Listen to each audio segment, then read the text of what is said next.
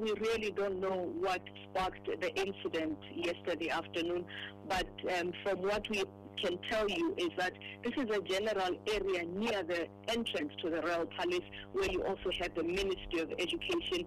It is right inside the Western Central Business District of Maseru, Lesotho, and um, here we understand from eyewitnesses that armed men, some in army uniform, exchanged fire. A security guard of the Ministry of Education, unfortunately, was shot as a bystander in the incident.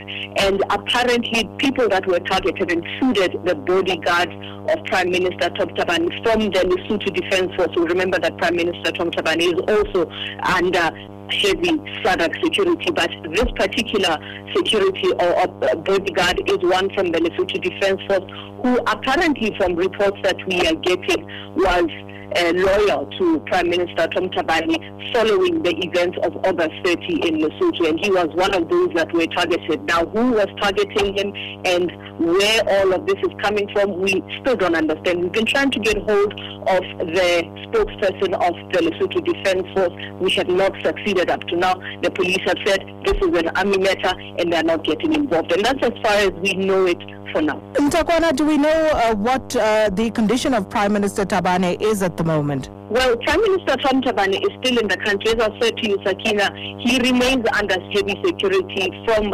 SADC, particularly South Africa. Remember that South Africa has the heaviest contingent of the bodyguards of Prime Minister Tom Thabane at this particular point in time. We saw him out and about at a mass rally where tens of thousands of his supporters were at the main Lesotho Stadium in the capital, Maseru, where he was on his campaign rally. But we also understand that other leaders of uh, other political parties had to cut short their political rallies yesterday on the news that there was shootings inside the capital, Maseru. But um, Prime Minister Tom Thabane, if you um, look at him specifically, he's still under very heavy uh, South African or SADC security here in Lesotho. Second. And as far as the Electoral Commission is concerned, uh, are all things still on track for the February twenty-eighth election? Well, according to the Independent Electoral Commission, when we last spoke to them earlier last week, they said to us, to us things are on track. We actually visited a warehouse where they have already started packing election materials, and they said to us at that point in time they're just waiting for the ballot paper, which will arrive uh, anytime now. The company has been appointed from South Africa, Lysotech Export, to print this ballot paper. But another controversy arising from that tender also, where some are now saying that that company was or is related to SADC facilitator Cyril Ramaphosa.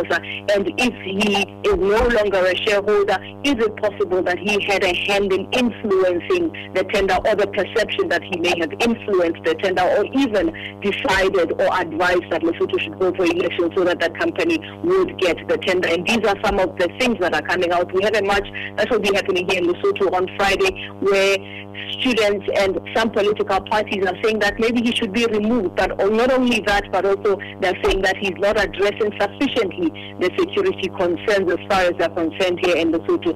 But uh, the, the Lesotho National Party specifically coming out to say that it is fully behind the march and the calls for Ramaphosa to be removed. But the other party, the Lesotho Congress for Democracy, saying it is quite happy. Prime Minister Tom Thabane, when we spoke to him yesterday, he said he didn't come out to say he's not in support of Ramaphosa, but he said maybe he can do more, and I'm quoting him.